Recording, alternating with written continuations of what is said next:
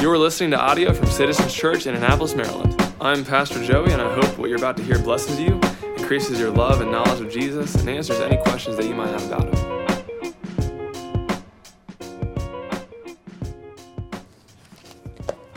Good morning. Our scripture this morning, the first part is from Genesis chapter 1, verses 28 to 29. And God blessed them and God said to them, Be fruitful and multiply, and fill the earth and subdue it, and have dominion over the fish of the sea, and over the birds of the heavens, and over every living thing that moves on the earth. And God said, Behold, I have given you every plant yielding seed that is on the face of all the earth, and every tree with seed in its fruit. You shall have them for food. The next reading is from Genesis chapter 2, verses 5 through 15. When no bush of the field was yet in the land, and no small plant of the field had yet sprung up, for the Lord God had not caused it to rain on the land, and there was no man to work the ground, and a mist was going up from the land and was watering the whole face of the ground. Then the Lord God formed the man of dust from the ground and breathed into his nostrils the breath of life, and the man became a living creature. And the Lord God planted a garden in Eden, in the east, and there he put the man whom he had formed. And out of the ground the Lord God made to spring up every tree that is pleasant to the sight and good for food. The tree of life was in the midst of the garden, and the tree of knowledge of good and evil. A river flowed out of Eden to water the garden and there it divided and became four rivers. The name of the first is the Pishon. It is the one that flowed around the whole land of Havilah, where there is gold. And the gold of that land is good. Bdellium and onyx stone are there. The name of the second river is the Gihon. It is the one that flowed around the whole land of Cush. And the name of the third river is the Tigris, which flows east of Assyria and the fourth river is the Euphrates. The Lord God took the man and put him in the Garden of Eden to work it and keep it. Well, good morning, everybody. We are in a study in the book of Genesis, if you couldn't tell. And what I want to do today is review where we've been going, where we've been at, and summarize some of the things that we've seen, uh, especially pertaining to what it means to be God's people who work on His behalf and represent Him. So, my goal today is to get you excited about your job. You may be here and hate your job. You may be here and be in the career that you've been dreaming of or somewhere in between. But my goal today is to get you excited about your work by giving you a theology of vocation, a theology of your work, a theological vision for what you are to do with your day to day activity in the world, especially in your place of occupation. So, we're going to review and summarize some of the things that we've seen, and then we are going to talk implementation and application for a while. So, who's ready for a long sermon? Anyone, anyone ready for a big one? All right, last week was pretty big. Maybe I'll go even longer. I don't know. It, it might get crazy. So, let's go ahead and review where we've been, what we've seen so far. Let's talk about work. So, back in chapter 1, verse 1, we read this In the beginning, God created the heavens and the earth. So the word created here is bara, which means to create from nothing. God created matter, material, the world from nothing. And then as we move into the seven day creation narrative, it says that God made. He made the sky, He made the animals, He made the vegetation. And the word for made is asa, which means to fashion or shape. So this means that God, Barad, He creates everything out of nothing, and then he assaws everything. He refashions and shapes and brings order to it. And the, the, the end product of God's bara and asa creation is a well ordered home for mankind that is both beautiful and bountiful. And then, verse uh, 26 in the same chapter, God says, Let us make man in our image after our likeness. So, to be made in God's likeness, remember, means that we are created for relationship with Him. Every single human being is built with the capacity and tendency towards the transcendent. We can't help it because each one of us are made after the likeness of God. This word likeness in other ancient texts that were uh, around the same time as Moses is writing this, this same word is used of priests and kings to describe their special status in relationship to the divine. And the shocking thing is, Moses uses that for everybody.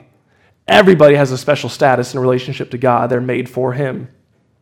And then we're also made in the image of God. To be made in God's image means that we're created to represent Him as we go out and rule over creation.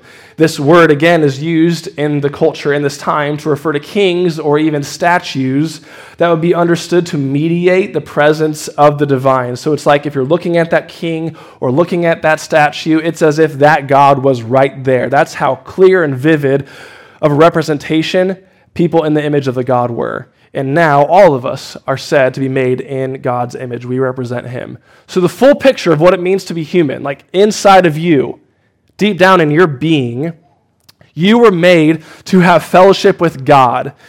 And from that rich intimacy with God, move outward, doing all that we do just like He would, like a father and a son. So then we read in Genesis 1:28 this. God blessed them and said to them, Be fruitful and multiply and fill the earth and subdue it and have dominion over the fish, the sea, the birds, on and on. God blessed them and said, Be fruitful, multiply, fill the earth, subdue it, have dominion. So now that we understand that we move out into the world on God's behalf, in relationship with Him, what we can see is that we are to have God as a point of reference, right? We have relationship with Him, knowledge of Him, moving out, acting just like He would over creation. So remember back in the first sermon of the series, how did God create the world? What did we notice about God? God, He created the world creatively, right? Where the Spirit of God was hovering over the face of the water, pondering what He's about to do, what's up His sleeve. There's this anticipation that's occurring before creation just explodes onto the scene. God is creative. We also saw that God is happy because He's a Trinity. He didn't create out of deficiency. He didn't create because he's lonely or bored. He created out of this overflow of abundant love that he has within his own Trinity community. We also saw that there's this cadence in creation. Every single passage you read in Genesis chapter 1, there's the same rhythm about what God does, and so he's orderly. We also saw that he does it kindly, he does it for our sake, right? Uh, he created a world for who? For his image bearers from people made after his likeness. This world is a gift to us. God created creatively, happily, orderly, and kindly. And so now we, as his image bearers, go out, and our activity in the world is to be characterized in the exact same way. We are to exercise dominion creatively, happily, orderly, kindly, for the sake of other people. And so when we dwell with God, and move outward from a place of intimacy with and knowledge of God, here's what happens. We become this living, breathing tether between heaven and earth. As if through our activity and our movement outward, we are invading more of earth with heaven. Remember, Jesus tells us to pray on earth as it is in heaven. And that's what all of us are meant to do usher in God's glory into all the earth through our activity. We were meant to invade earth with heaven. So then, Adam is put to work. Read with me in uh, Genesis 1:29. Actually, before I read this, I want you to notice one thing.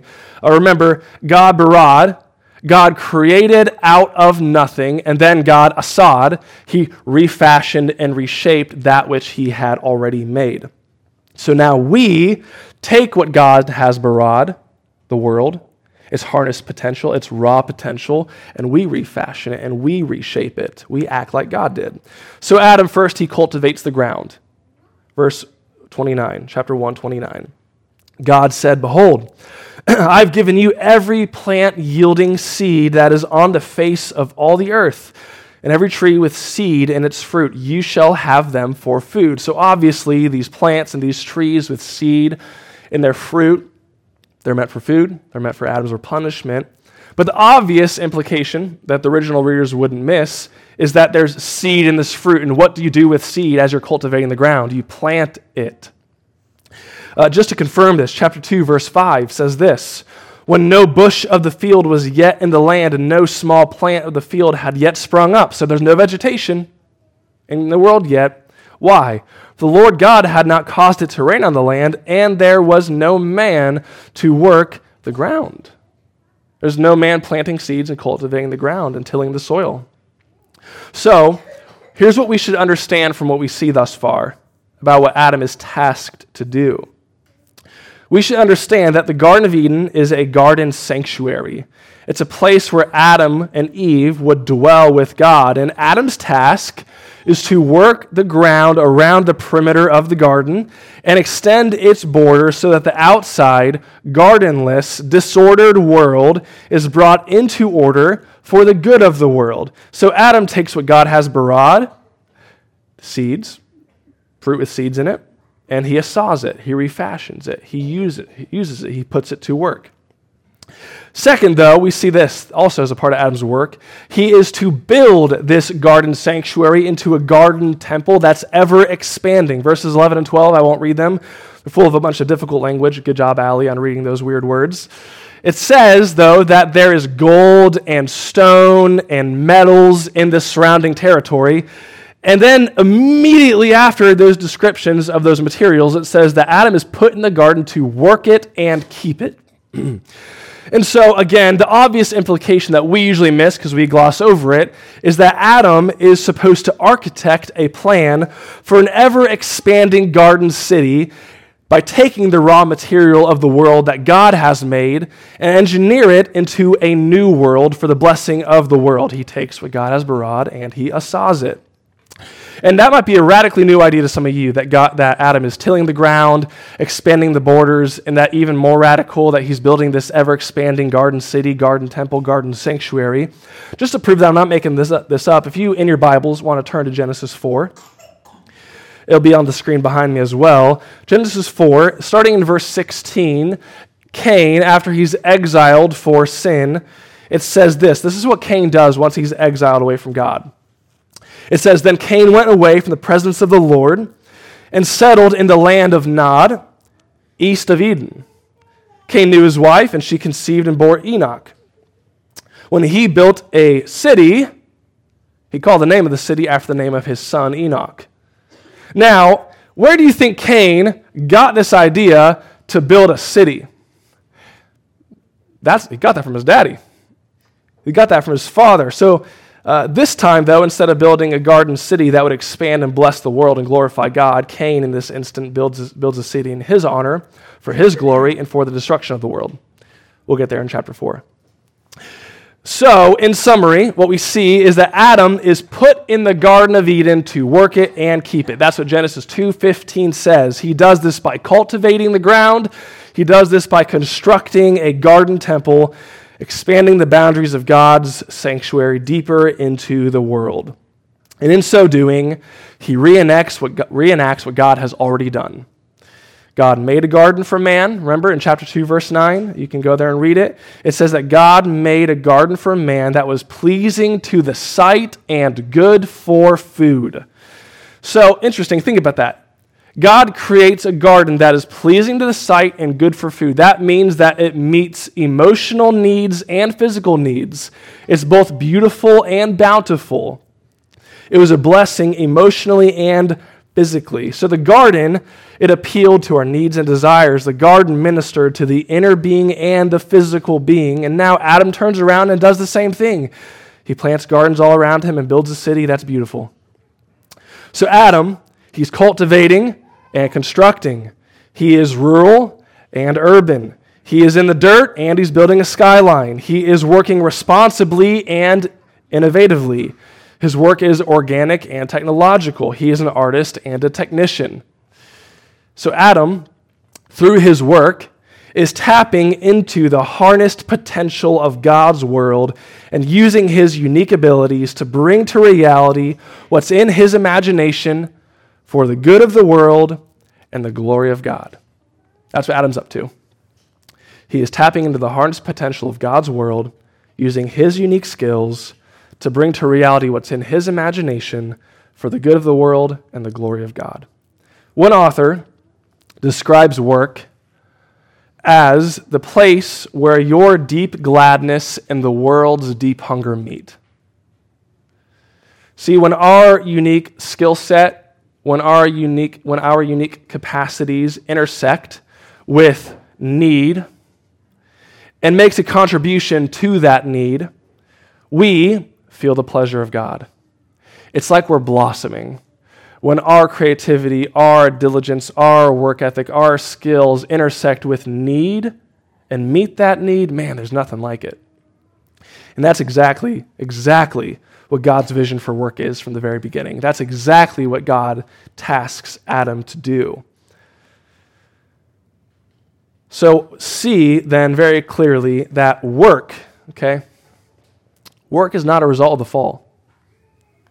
Work existed before sin ever entered the world. The Bible, and really, truly, uniquely, the Bible alone, of all religious texts and documents, is so positive about work is so encouraging about work because work, what we do, how we use our bodies, what we bring to reality that's in our imagination, all these things, it's essential to our being. We're made in the image of God after his likeness. We were created to know God, then move out representing him. So, see that God is handing off his good world to us. We are collaborators with God, we are co creators with God. Do you understand that that's your mantle? That that's your calling in life to collaborate with God in His good world? It's a breathtaking reality that this is what each of us are created for. And actually, David meditates on this very idea. David meditates on these verses in Psalm chapter 8, and it moves him to worship. He can't believe that this is what we're called to, that this is our position in the world. He says, When I look at your heavens, the work of your fingers, the moon and the stars which you have set in place. What is man that you are mindful of him? And the Son of Man that you care for him. Yet you made him a little lower than the heavenly beings and crowned him with glory and honor. You have given him dominion over the works of your hands.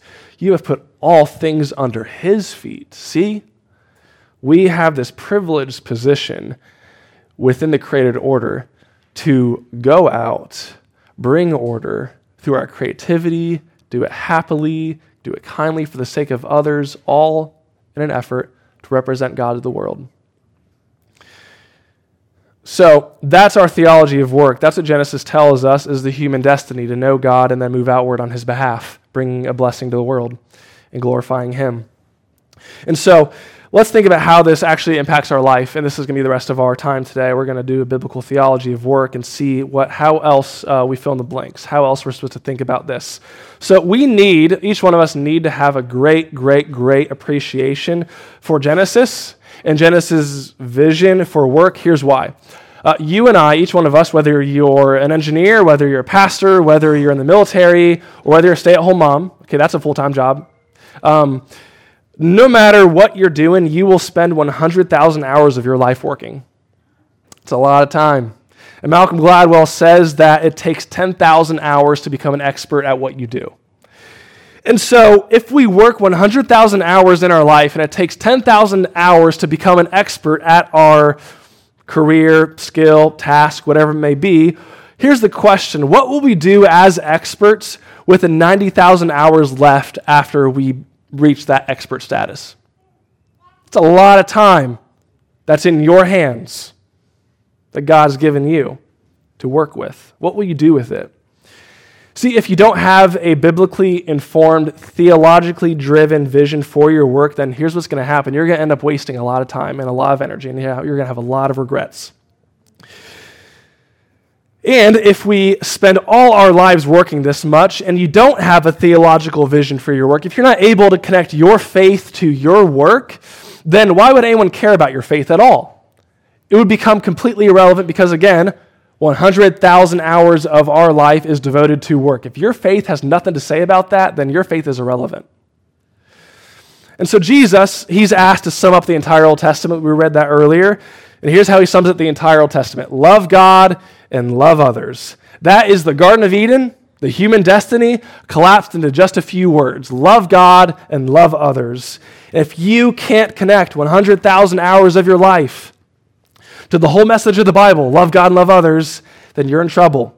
And so we need to have a theological vision for our work. In the most emotionally cluttered time in history, you, as a follower of Jesus, have the opportunity to stand out as a beacon of light because you have clarity on what you're actually up to what you're actually put on earth to do, and why you do what you do. And so there's a few different ways that you can consider your work that all of us probably experience at some point in our life. And the first way we usually consider our work is work as futility. If you're taking notes, that's the first point. Work as futility. That's what it can seem like sometimes, can't it? A Gallup research group did a uh, poll in 2023 and they found out a few things about the current work environment, the current work attitude. They found out that employees in the United States continue to feel more detached from their employers with less clear expectations, lower levels of satisfaction with their organization, and less connection to its mission and purpose than they did years ago. Uh, they're all also less likely to feel that someone at work cares about them as a person. And so they realized after, all they, after they synthesized all the data that only 33% of people right now are actually engaged in their work. So the overall mindset right now is just do enough, just get by, just survive for the next day, just survive till we get to the weekend. This is called the quiet quit. Uh, who here has had a bad customer service experience?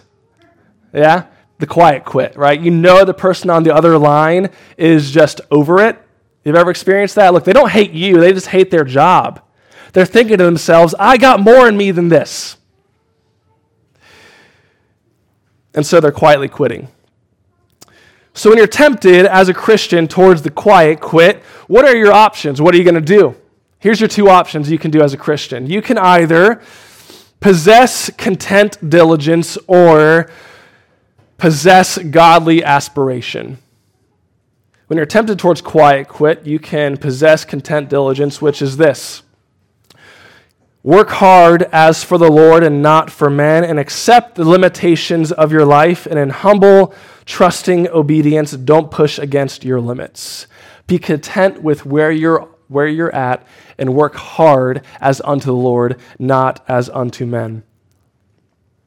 You might be in a job that you don't love, a career you don't like, but right now, life, the limits is putting on you, is just telling you that this is where you're at right now. This is the season of life you're in. And so you need to practice content diligence. Work hard and don't push against your limits. Trust God and obey Him. I read a story about. Um, a traffic jam that was uh, happening due to construction. A driver rolls up to the flagman, you know, the guy all geared up in his jacket, directing traffic. And he rolls down his window and he says, You must hate this job, right? It's a hot day. You're standing out here all day. It's boring. You must hate your job, right? And the flagman's response was beautiful. He says this I love this job. I love it. You know why? Because it matters. I keep people safe. I care about these guys behind me. I keep them safe. I also keep you safe and everyone else in all those cars behind you safe. I get to make a real, tangible difference every day. I'm grateful that I was led here. See, if you realize that even manual labor, even uh, a job that you don't love, is somewhere God has placed you so that you can use all your might and all your skill to make the mechanism that is human society work. That you're that essential cog in the wheel that produces human flourishing, then you can actually add real meaning to your work. And so, if you're stuck in a position and you don't see a way out, if you're stuck in a job and you don't see a way out, then you might need to practice content diligence and add real meaning to your work. But some of you here uh, need to practice godly aspiration. You know, you got more in you than this. And the only thing holding you back is your own fear, your own fear of failure, your own fear of sticking your neck out and doing something different. And so, godly aspiration challenges you and asks you Are you settling and feeding yourself excuses to let yourself off the hook? 1 Corinthians 7:21 says, "Were you a bond servant when called? Do not be concerned about it. There's times to practice content diligence."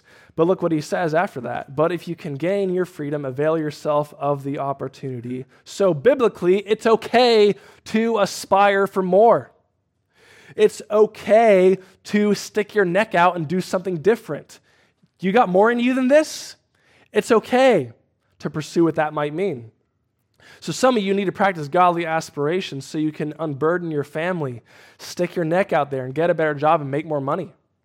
Some of you were meant for more, and what you're doing by not practicing godly aspiration is you're withholding from yourself that blossoming effect, doing what you were built to do for the needs around you. Man, there's nothing like that, and you're withholding that from yourself by making excuses, by acting in fear. You're withholding yourself from blessing other people.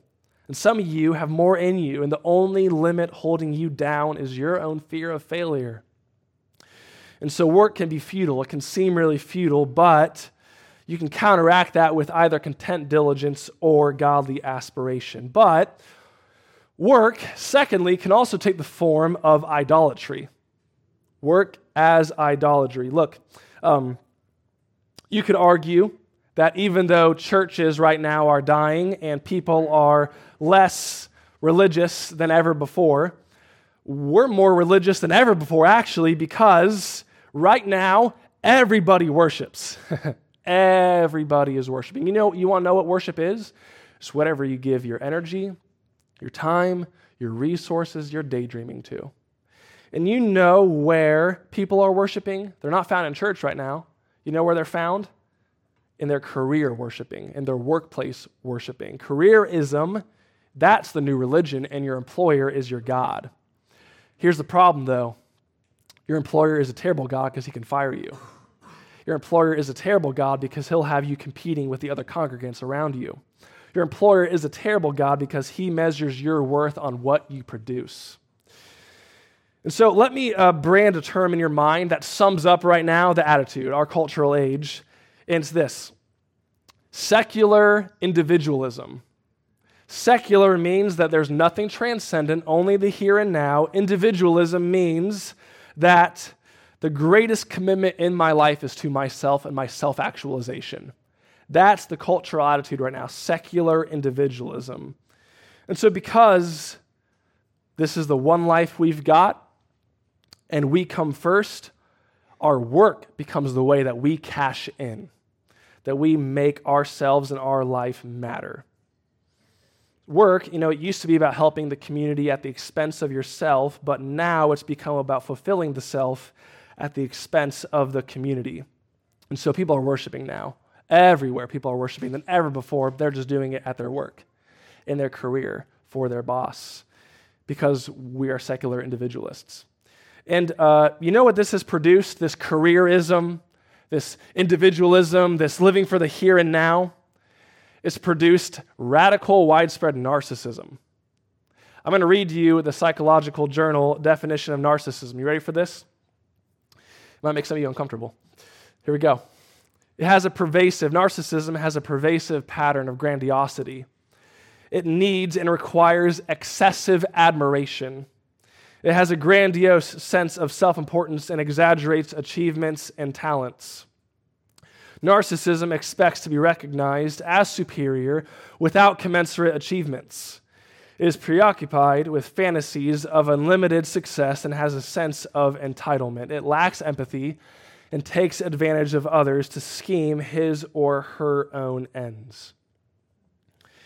I remember when I was 22 years old, I was coming out of college and I needed to buy an engagement ring. I also wanted a job in ministry.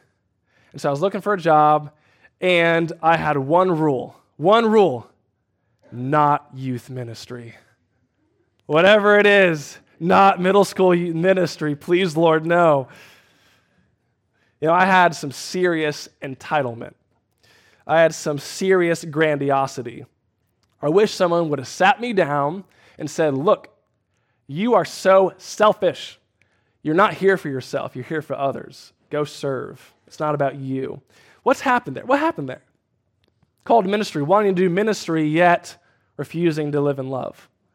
What happened is secular individualism entered into my imagination just by it being baked into the world around me and absorbing that as a new normal.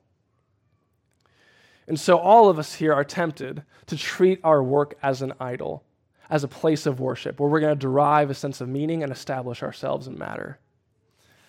And so I just want to sober you a bit. I just want to, I just want to, um, you know, uh, shock your system a little bit.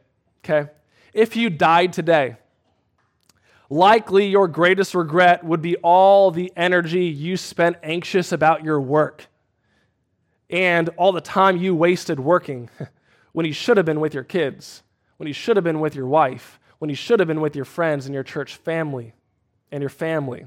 That'll be your biggest regret.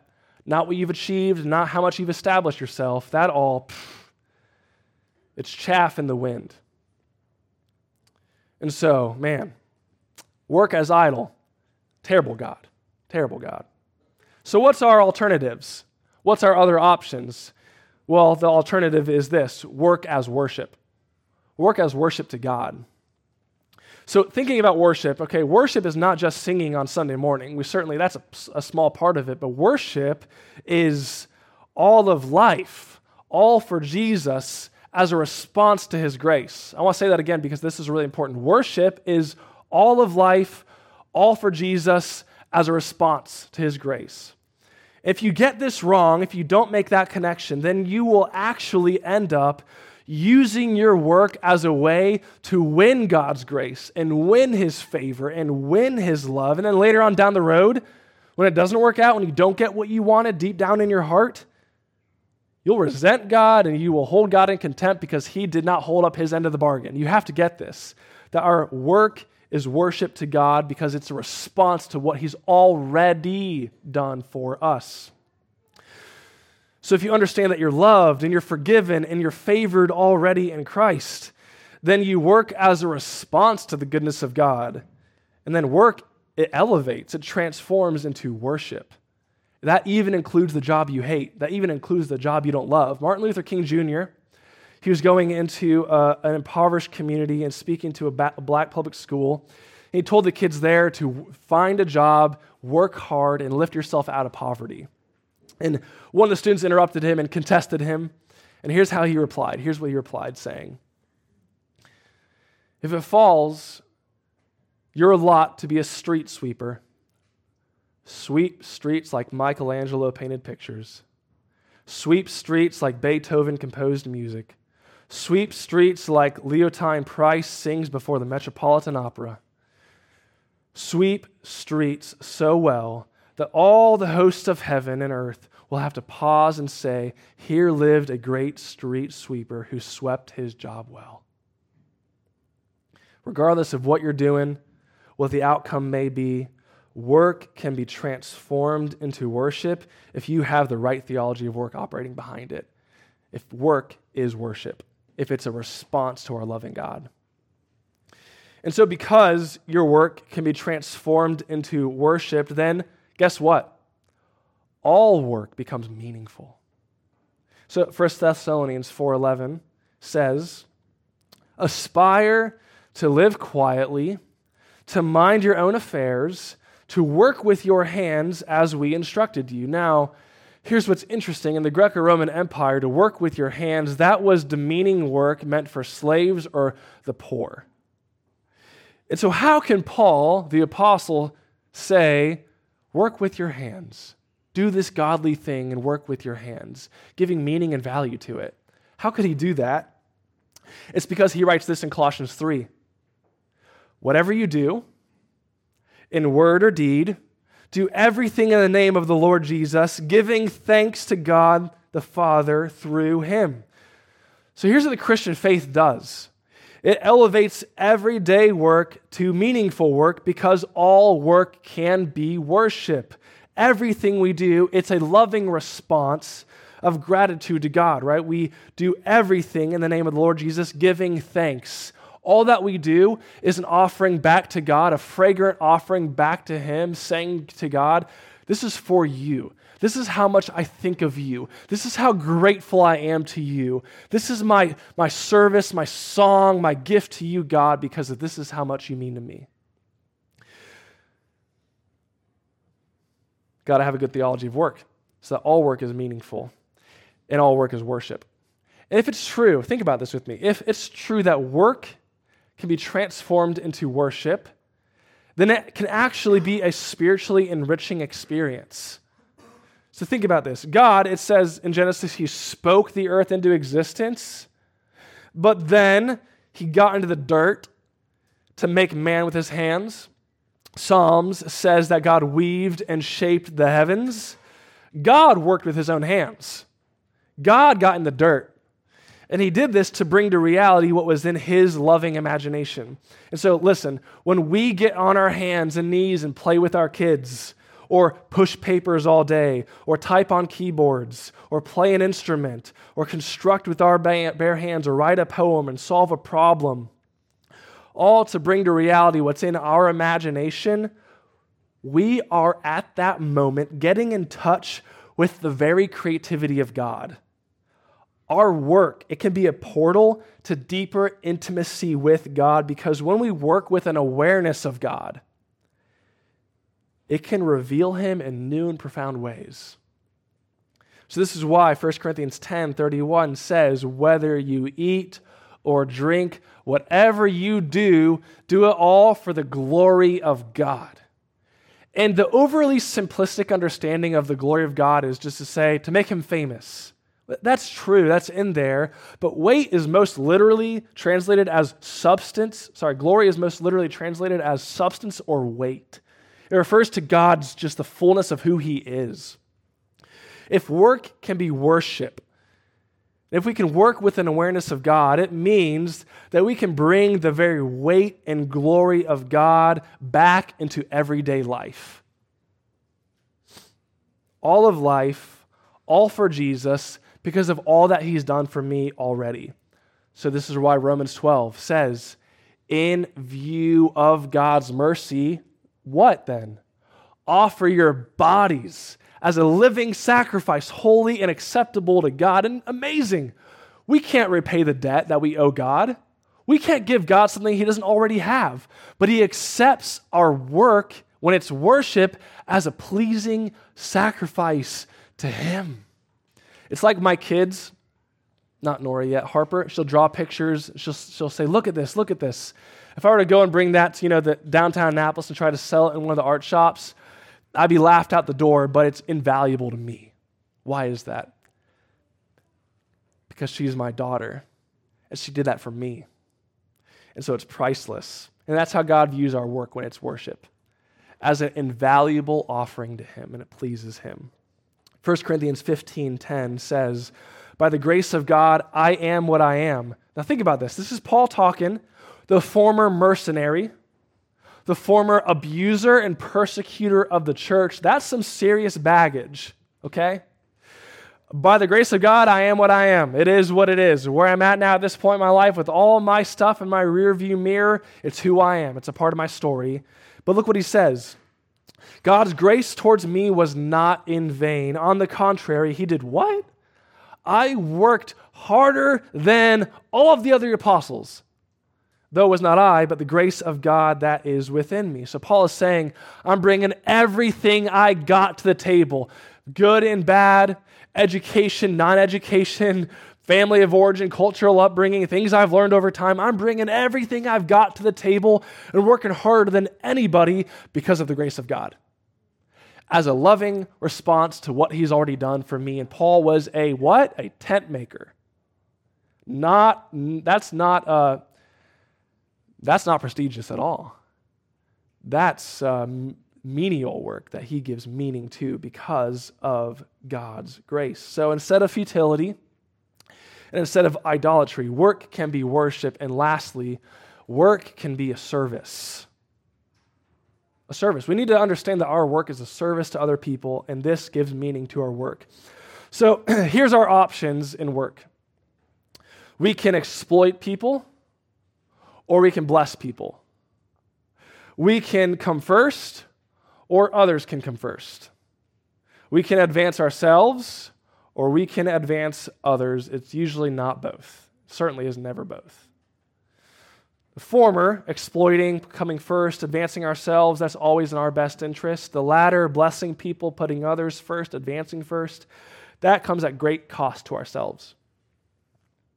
You have to die to yourself to do that. And so the goal of business, marketing, ministry, leadership, anything today is this win win. How can I win and how can you win? How can I get my bottom line up? How can I flush my pockets with cash? How can I advance my career and give you a good benefit, give you a good product? Win win. The problem with that is that's not biblical. The problem with that is that's not the way of Jesus at all whatsoever. Uh, it doesn't produce lasting change in society. It doesn't actually create deep and profound transformation. So, if we, as Christians uh, who understand the picture of the Garden of Eden, to know God so richly that we overflow into the world with His grace and transform the surrounding area, if we want to uplift communities, if we want to create generational change, if we want to bring noticeable healing, felt healing in the world, we need a different mindset than win win. That won't work. That's a flash in the pan. So here's what's biblical I sacrifice, we win. That's the way of Jesus. Not win win. I sacrifice, we win. Jesus says this in John chapter 12 Truly, truly, I say to you, unless a grain of wheat falls into the earth and dies, that's Jesus, and that's now you and me. Unless the grain of wheat falls in the earth and dies, it remains alone, meaning nothing is going to change unless you die to yourself. But if it dies, it does what? It bears much fruit. It creates change. It shows signs of generative life. Whoever loves his life loses it. Whoever hates his life in this world will keep it for eternal life. So you see, the way of Jesus is not at all win win. It's I sacrifice so others win. I sacrifice so that we as a world and as a community of people win. So you might ask, what about the bottom line? What about my career? What about my advancing? What about my money? And then the next verse says this If anyone serves me, he must follow me. So if you're a follower of Jesus, those just those questions aren't primary. Those questions aren't pressing because to follow Jesus means that we serve others, that we come second. And then he says this, though this is the consolation, a great consolation. And where I am, there my servant will be also. If anyone serves me, my Father will honor him. So Jesus, he's not concerned about the benefit, the return on investment. He's not concerned about the bottom line. He's concerned about doing whatever he can to die to himself so that others are transformed, so that others are blessed, so that uh, his life, his little seed that falls in the ground, creates massive impact. And the reason he can do this is because he knows that his father will honor him. The honor that we're going to get, it's not going to be found in this life. This world is not our home. And the more we get that and understand that, that there's real eternity, life everlasting that awaits us, we can let go of so much selfish stuff now and put ourselves second and live with an eye towards eternity. That's where our reward and compensation will come. That's when we will win. And so, listen, this, this mantra of I sacrifice so we all win, this is literally how the church, the tiny little church of Jesus that's meeting at people's houses, this is how the church toppled the Roman Empire. This is how the church took the ground and prevailed against the gates of hell. The church said this to themselves I sacrifice so we all win. I die literally as a martyr so we all win. I care for those with the black plague when no one else will so we all win. I bury their bodies and give them a dignified funeral when no one else will so we all win. I feed the poor so we all win. I adopt orphans when no one else will so we all win. I give radically so we all win because we're motivated by the future resurrection. We're motivated by our future honor. This is not our home. Our honor won't be had here. So remember our theological vision for work? We move outward into the world for the good of the world. Each of us who call upon the name of the Lord, who are followers of Jesus, are called to leverage our work, whatever that might be, for the cause of making disciples of Jesus and blessing the world around us. so you have to understand this. You're not a pastor and you're not in ministry, but there is actually a sacredness to your career because it, you're called to something. You're called to, some, to a holy ambition. You're called to something bigger than yourself. So your work, it's not a career, your work is a calling. This is why the reformers redefined work as vocation. Have you ever heard of that word vocation? It means a calling to serve. See, during the Reformation, what happened was the Catholic Church is where all of the sacred stuff happened, where all the spiritual happened, where all the, uh, the godly work was done. And then outside the church was just the world, the secular. And when the Reformation happened and the world was given access to the Word, the Word was given access, more great access to the church, that divide between secular and, sep- uh, uh, and sacred was erased. And now everything became sacred. So no longer were the priests in the church those who did sacred work. No longer did, were they the only ones who had a vocation. Every Christian, every follower of Jesus was called to serve in their, in their career, was called to serve in their work their work was transformed into a vocation. So, Christians, no matter the job, understand their work not as a career, but as a calling, as a service, as a vocation. This is why Luther said, the great reformer, God does not need your good works, but your neighbor does. Think about Daniel, the Old Testament prophet Daniel. You know, he was incredibly gifted, right? He rose through the ranks like overnight. He was a visionary, literally. He had visions and interpreted them. And then he used that unique gifting to benefit and bless Babylon and then Persia. And remember the story? He was caught praying. He didn't hide his faith. He was caught praying. And so he was sent to the lion's den. And it's really interesting. Darius, the king of Persia, wicked, cruel, godless Darius, it says in the story, he was up all night. He couldn't sleep. He was anxious because Daniel was in the lion's den and he was worried about him. Now, why do you think wicked, cruel Darius was so bent out of shape about Daniel being in the lion's den? What, what, could it be because Dan, Daniel was a great asset to him? Because Daniel, literally through his work, prospered this entire kingdom? Or, or do you think it's because he knew that Daniel loved him and he loved Daniel? because Daniel served him and sacrificed for him. It's probably both.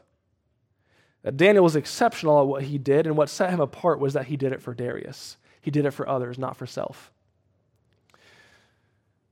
See, if you strive to be excellent, making your work meaningful, making your work worship, you will melt hearts and you will overturn kingdoms. Uh, so, the Bengals sadly didn't make the playoffs this year, uh, so I decided to root for the 49ers because of Brock Purdy.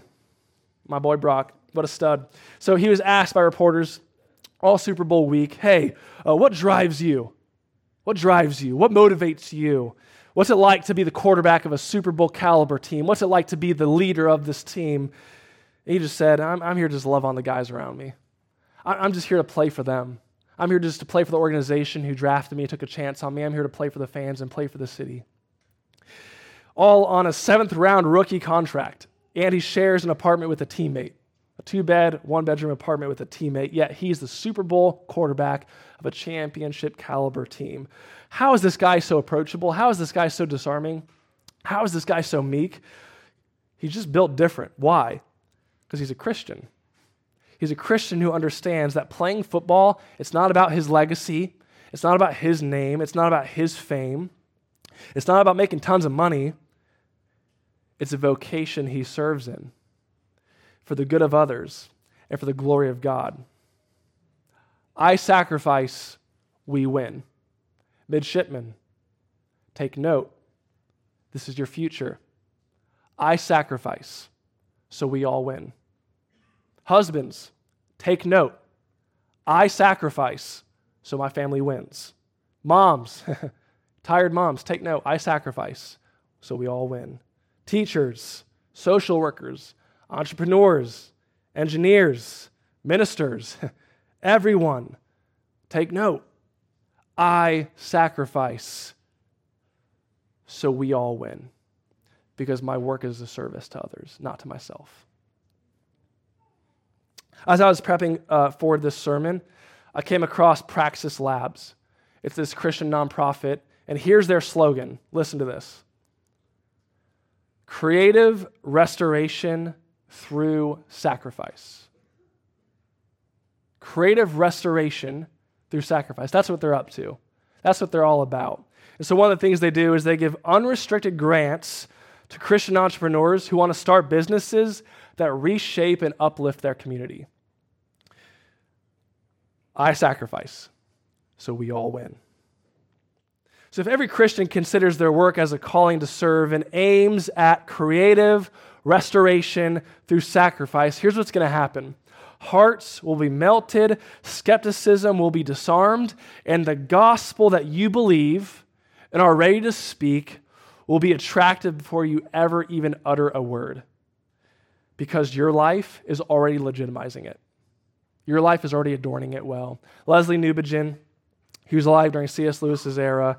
He was a missionary in uh, India, comes back and sees America in the way it is, and uh, he says this that the church needs to live in the kingdom of God in such a way that it provokes questions for which the gospel is the answer. Do you work that way in your job around others? Living and working in a way that provokes questions for which the gospel is the answer and you're ready to give it? So, listen, when I read the Bible, I see what's in our control and I see what's in God's control outcomes that we can't guarantee, but obedience that we can perform. What's in our control and what's in God's control.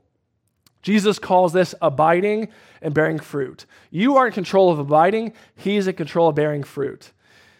And so when I read how the church obeyed Jesus and the fruit that resulted from it, what I see in the book of Acts in the early church is nothing less than total cultural and societal renewal. That was the fruit that the Spirit of Jesus caused to bear before their eyes through their radical obedience. I see the early church catching the vision of the Garden of Eden, moving out into the world in renewal, for the sake of renewal.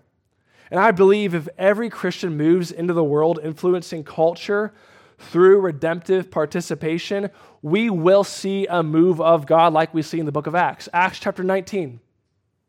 Paul's living in Ephesus, dark, uh, unbelieving city. He's living there for two years and he's sharing the gospel. He's reasoning with people and he's working every day and he's performing these outstanding, extravagant miracles. His life is attesting to the gospel. And after two years, here's what happens all of the city of Ephesus comes and brings their magic books to the city center and burns them all. Do you know what that is? That is Christians living for renewal in the city which brings about total economic and spiritual reversal. This is what can happen when we obey Jesus and he takes care of the rest. Actual, felt, noticeable renewal that takes place all around us. Now, this is not idealistic. This is real. This is what our God is capable of if we will just work unto him and obey him. Christians who are willing to preach the gospel alongside powerful work can bend culture back towards God. When I first got into ministry, I loved it. It was, my, it was what I was called to, it was what I was built to do. And when I would meet people who were on fire for Jesus, I would say, Oh, you should go into ministry. You should start raising some money. You should enter into ministry. It's the best. You're going to love it. What a massive mistake I was making. If they're called to ministry, so be it. But what we need is Christians who get this vision for life and work in every sector, in every space, inhabiting every nook and cranny of culture and society, bringing about renewal through redemptive participation, bringing about renewal through sacrifice. I sacrifice so we all win. Control we can, and God will do the rest. Look, the world is ambitious, the world is driven by ego we are at a massive disadvantage in the workplace if we are going to play by God's rules. Your one X factor, my one X factor is vocation, viewing our work as a service to other people. The world's not thinking like that. They're not, they're not operating like that, dying to self so others might win at whatever cost it may mean to me. That's what sets you apart. That's what's going to make you indispensable. So if you're a Christian, the job you take and the work that you do, the career you build, it should not primarily be concerned about money and self promotion.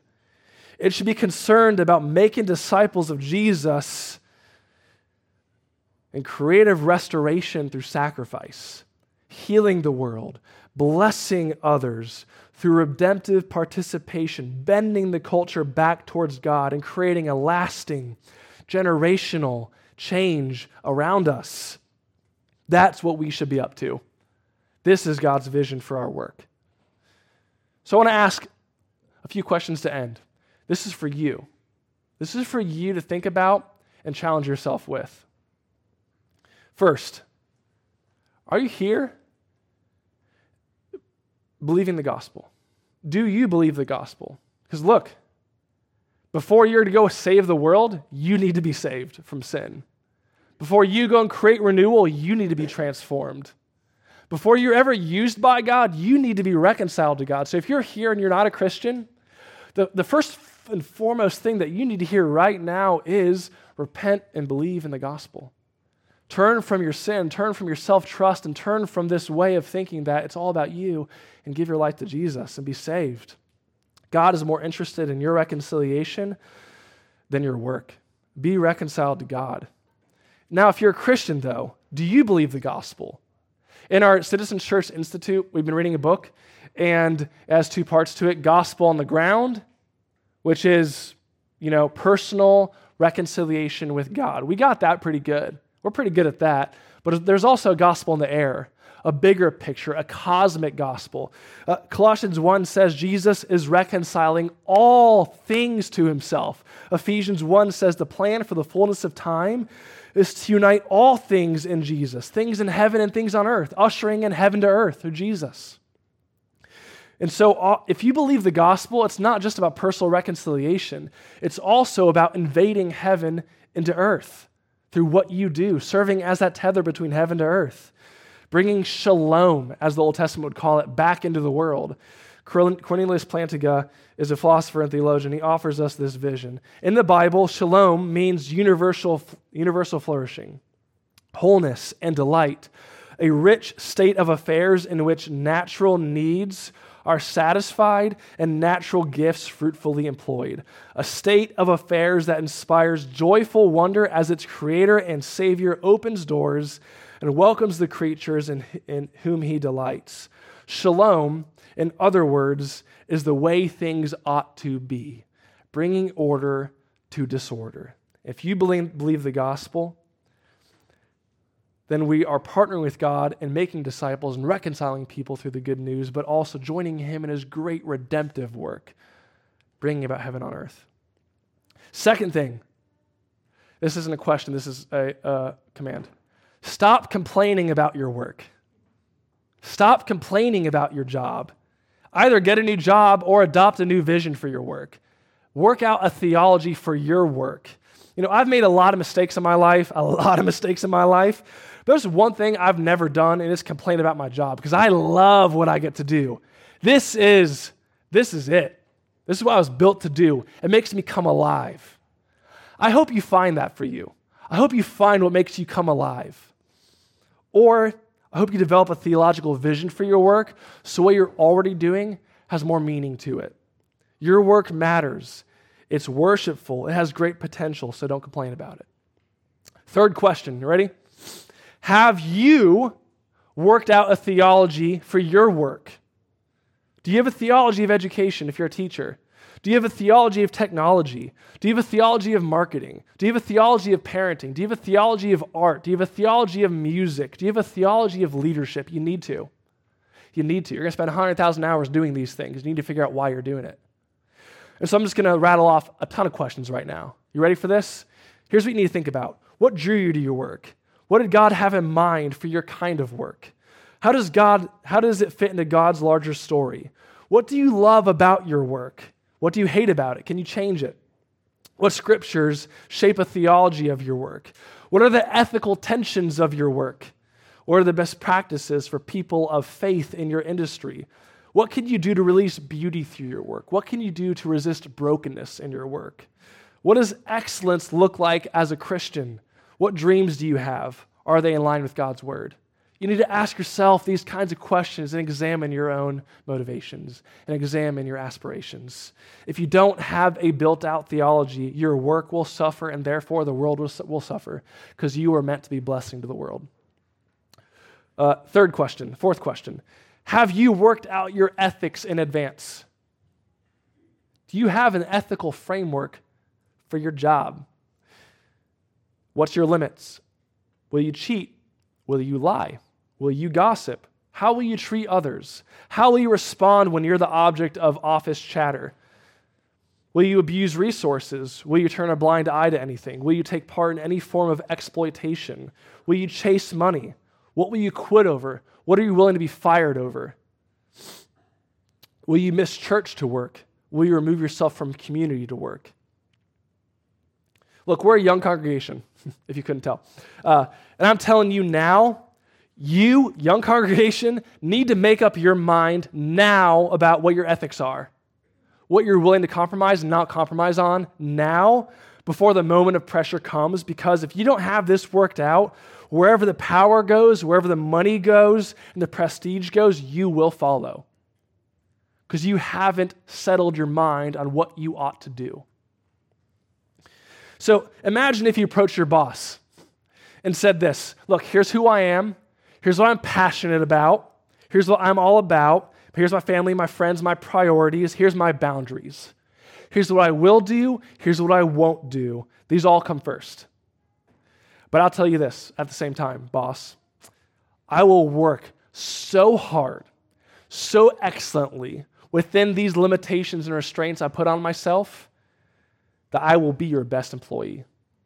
What if you did that? What if you wore on your sleeve what your vision for life is and stood out among all others because of it? Next question Are you prepared to be patient and play the long game? Man, we love instant gratification. We, it's been baked into our being through our culture. We expect instant success overnight. And sometimes we look at other people's successes how they're doing in their careers, the, the advancement they're making, the money they're making. And we wish we could have what they had, not realizing that we're in a totally different season of life than they are. They're getting fruit in their own season of life. We're getting our own particular fruit in our season of life. So, are you willing to play the long game? If God's calling you to something, to service to other people, if you have dreams that are in line with God's word, are you willing to play the long game and wait until the right time for God to bring it about? Because here's what's going to happen if you try to rush it. This is really important. This is what I've learned. You may not be ready for success. You may not be ready for, um, for the money that, that, that comes down the line. You may not be ready for any of the big stuff you're hoping for because your character has not been formed yet. You need a character that can get underneath the moment of success you need character that can be responsible with more money. You need character that can remain godly while yet still achieving and not let it go to your head. And so, what you need to do is endure a long period of humiliation and character formation and working these things out with the Lord over a long period of time so you're ready for that moment. Otherwise, you'll crumble under, underneath it or get consumed by it. And so, are you prepared to be patient and play the long game? Last question. Citizens Church, what are we doing here? What are we up to here? What, what's the point of this? Gathering, me preaching, us as a community, what are we doing here? And you might say, we're here for the glory of God. Well, duh, but like, what do you mean by that? What do we mean by that? What am, what am I doing here preaching? You might say, you're here to teach us the truth. Yeah, but to what end? What are we up to here? Look, when I read the Bible, the church when it's biblically faithful and spirit empowered, it changes the surrounding world. It does. If we abide in Jesus, we bear fruit, do we not? Isn't that what he's promised? And so, if churches abide in Jesus, shouldn't there be fruit then? Fruit external to these walls, renewal that's happening around us because of our sacrificial, redemptive, creative participation in the world. what are we up to here? What am I doing now? Look, guys, there's more at stake when I preach than just giving out information. That's not what I'm here to do. Let's be honest. You can find good sermons on a podcast. You can find good sermons online. You don't need more information. You don't need good sermons. Okay, that's, that's a very low aim. We need more than that. What are we doing here? What's the point of this right now? The point of this is to have your heart reoriented and formed so you can be sent out into the world on mission with these people, with our vision for life together, with our aim of what we're up to in the world, with our goal of what we're trying to see happen around us. That's what we're up to here. The Inklings, they were a group of authors who would meet in a pub, C.S. Lewis, Tolkien, Charles Williams among them. And one author writing about the Inklings says this The Inklings were a circle of instigators, meeting to urge one another in the task of redirecting the whole current of contemporary art and life. Eventually, they fashioned a new narrative of hope, released powers of imagination to re enchant the world through Christian faith. C.S. Lewis, Tolkien changed the world not by becoming preachers, not by becoming missionaries, but by being good artists. They were instigators. They knew what they were up to, to go and renew the world around them. So, God, He's created this world. And now He's handing it off to you and to me. So we participate now through creative restoration, through sacrifice, to make disciples of Jesus and then heal the world around us and bend the world back to God. Let's pray.